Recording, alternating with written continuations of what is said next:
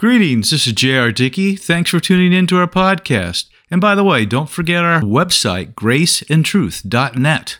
I hope you're having a great day, but if not, hang with me. It's about to get better. Okay, today's story is all about spiritual strength. You may recognize the main character in this story, and you'll see that I am taking a little liberality, so to speak, in interpreting his story. But I think you'll enjoy it. You'll get a good lesson out of it. Okay, here we go.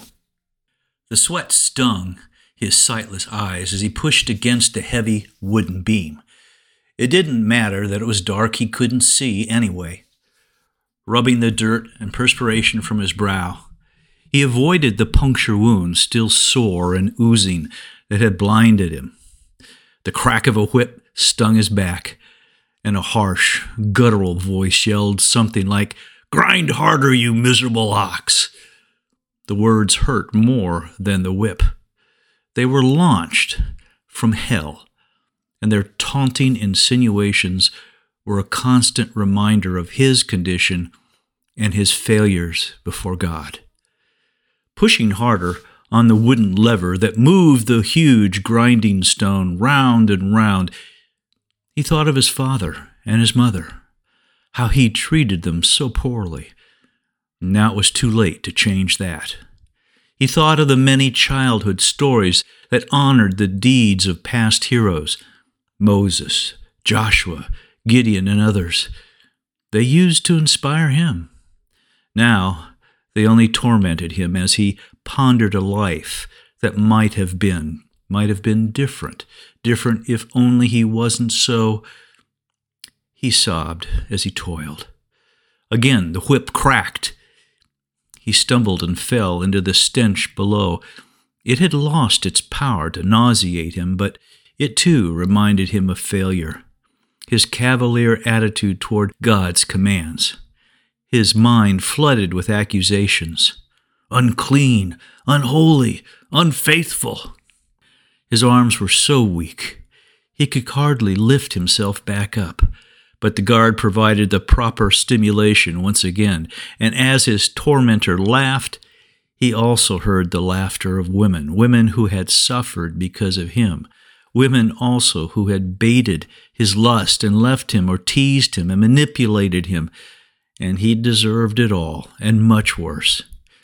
His passionate sin nature and lack of self control stood in stark contrast to the power of God's Spirit that had in the past given him such strength of purpose. But he'd taken God's grace for granted. In fact, he hadn't even realized it when the Holy Spirit had withdrawn. It was such a shock when calamity befell him. Never before had such pain, such grief, such sorrow overwhelmed his heart. And where was God? Where was the one who never failed? Perhaps the Lord was so disgusted with his life that he had abandoned him. That's exactly what he deserved. That's what he would do himself if he were in God's place. Perhaps God was never there. No, he knew better than that. He'd been through too much to believe that, that lie. But maybe questions and doubts bounced off each other and danced in his weary mind like playful foxes while they burned the fields of faith and trust that once stood in his heart. Now the fruit of his life looked rotten. For as long as he could remember, he'd been called by the Lord, yet callous to the Lord. He'd failed in every way. How could God ever use him again? How could God ever love him? He treated the Lord like, but how could God do this? Or let this happen? Whatever. What good would it come of his defeat? What light could ever shine in this darkness? On he thought. Suddenly, he heard something, or thought he did, was it the chirping of a sparrow? Or the cooing of a dove? A light breeze kissed his head. Immediately, a distant guard's voice echoed in the dark prison Bring him to the party! Doors swung open. His chains were loosened temporarily. They pushed him through dank corridors and up slippery stairways, finally emerging into a din of laughter and mockery. His feet were chained again, and he felt spit hit his cheek.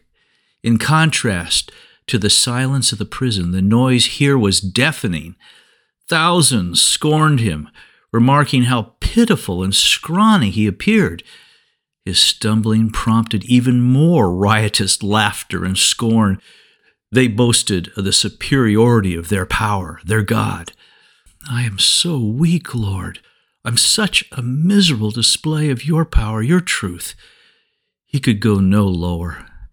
His self confidence was non existent. His prayer was feeble, his strength a distant and fading memory.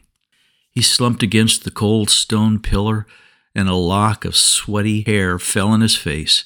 But then, in the deepest depths of despair, he heard or sensed the voice he'd once known. It was a voice in his heart that was unlike any earthly sound, for it spoke gently to him. He was supernaturally revived within. His doubts and self pity unexplainably vanished a new faith, ever so small, emerged. The light of hope flickered again. He struggled to his feet. Somehow, he realized that his life, all the tragedy, all the failures, all of it, was no surprise to the Lord, but rather he was using it to his glory. But how? He didn't know. But nevertheless, he knew in his heart. Yes, the beautiful voice musically echoed inwardly I love you, and I am with you.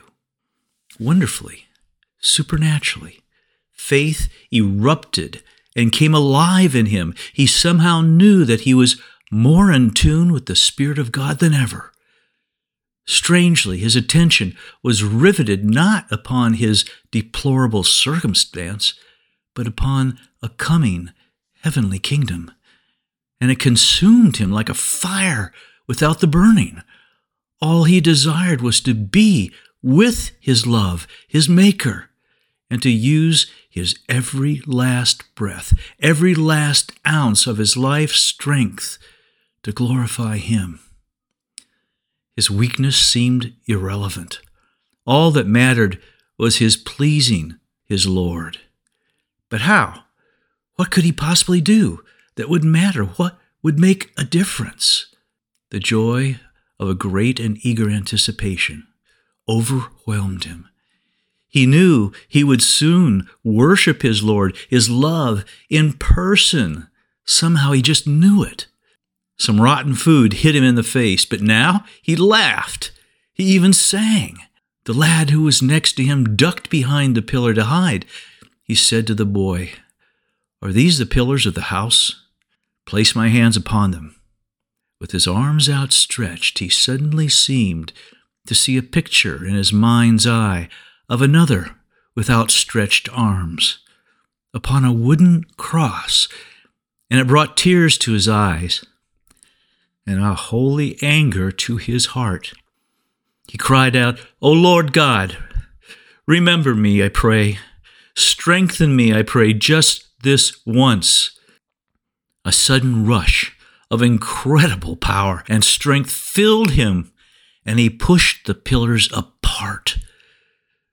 The mirth and mockery of the place soon turned to screams of terror as the huge house imploded.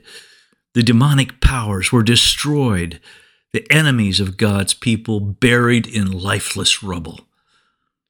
Suddenly, he could see, and what a sight! Vistas of paradise surrounded him, and tender, mighty arms held him. A familiar voice, more beautiful than the sweetest song, said, Well done.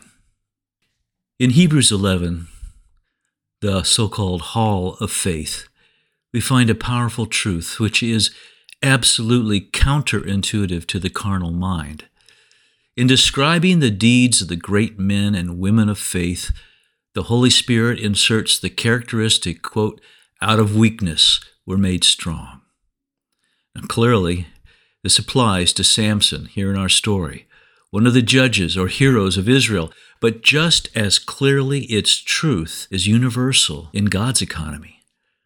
Paul the Apostle wrote, quote, When I am weak, then I am strong. That's 2 Corinthians 12. Now, when we consider Samson, we naturally think of his physical strength. But fundamentally, this principle speaks to our faith in God, faith in what he accomplished on Calvary, and faith that makes it more than theological, but rather personal. As Samson spread his arms to topple the pillars of the house of Dagon, so Jesus spread his arms on the cross and toppled the pillars of sin and death in the house of Satan. And like Samson, he chose to lay down his life in the process. It's one thing to acknowledge the wonderful truth of this intellectually, and quite another to hold it close and personal when circumstances crush or weaken your heart. But that's the very time when the purest strength is born, when you finally know how utterly weak and helpless you are on your own. You're ready for the resurrection of power, the power of His might. Now, this strength comes as the world fades in your heart, and your attachment to Christ and your heavenly home emerges as the uncontested focus of your life. If you're discovering this shocking but hallowed truth, your own weakness, and find yourself rehearsing failures and what could have beens, if you ever hit the humiliation that always precedes humility, or feel utterly defeated, take heart. It comes to all who truly love God. David said, Someday I shall surely die at the hand of Saul. Elijah moaned, I alone am left in Israel. Jacob cried, If I'm bereaved, I'm bereaved. Peter wept bitterly about his denial of Christ. All of these came at times of great weakness. Towards the end of his earthly life, Paul admitted, I am the chief of sinners. You see, it's just that simple. Man's end is God's beginning. Let me say that again. Man's end is God's beginning. I know I'm weak in some areas, maybe you do too. However, it is the weak who count on God and as a consequence will overcome. God will do only what God can do. When you turn to Him, He'll turn your frailty into strength, your despair into hope, and your sorrow into joy. Go to prayer again and again and again. Go to His Word likewise. Remember, if you know Christ as your Savior and Lord, you are just passing through this world. No matter what you're dealing with now, I guarantee you will one day consider it unworthy to compare to the goodness God has shown you. Friend, He really does love you with relentless affection. Now may the Lord grant you peace in the midst of any storm and faith to trust Him even when you're weak. Look for our next podcast, and may you realize more of His grace today.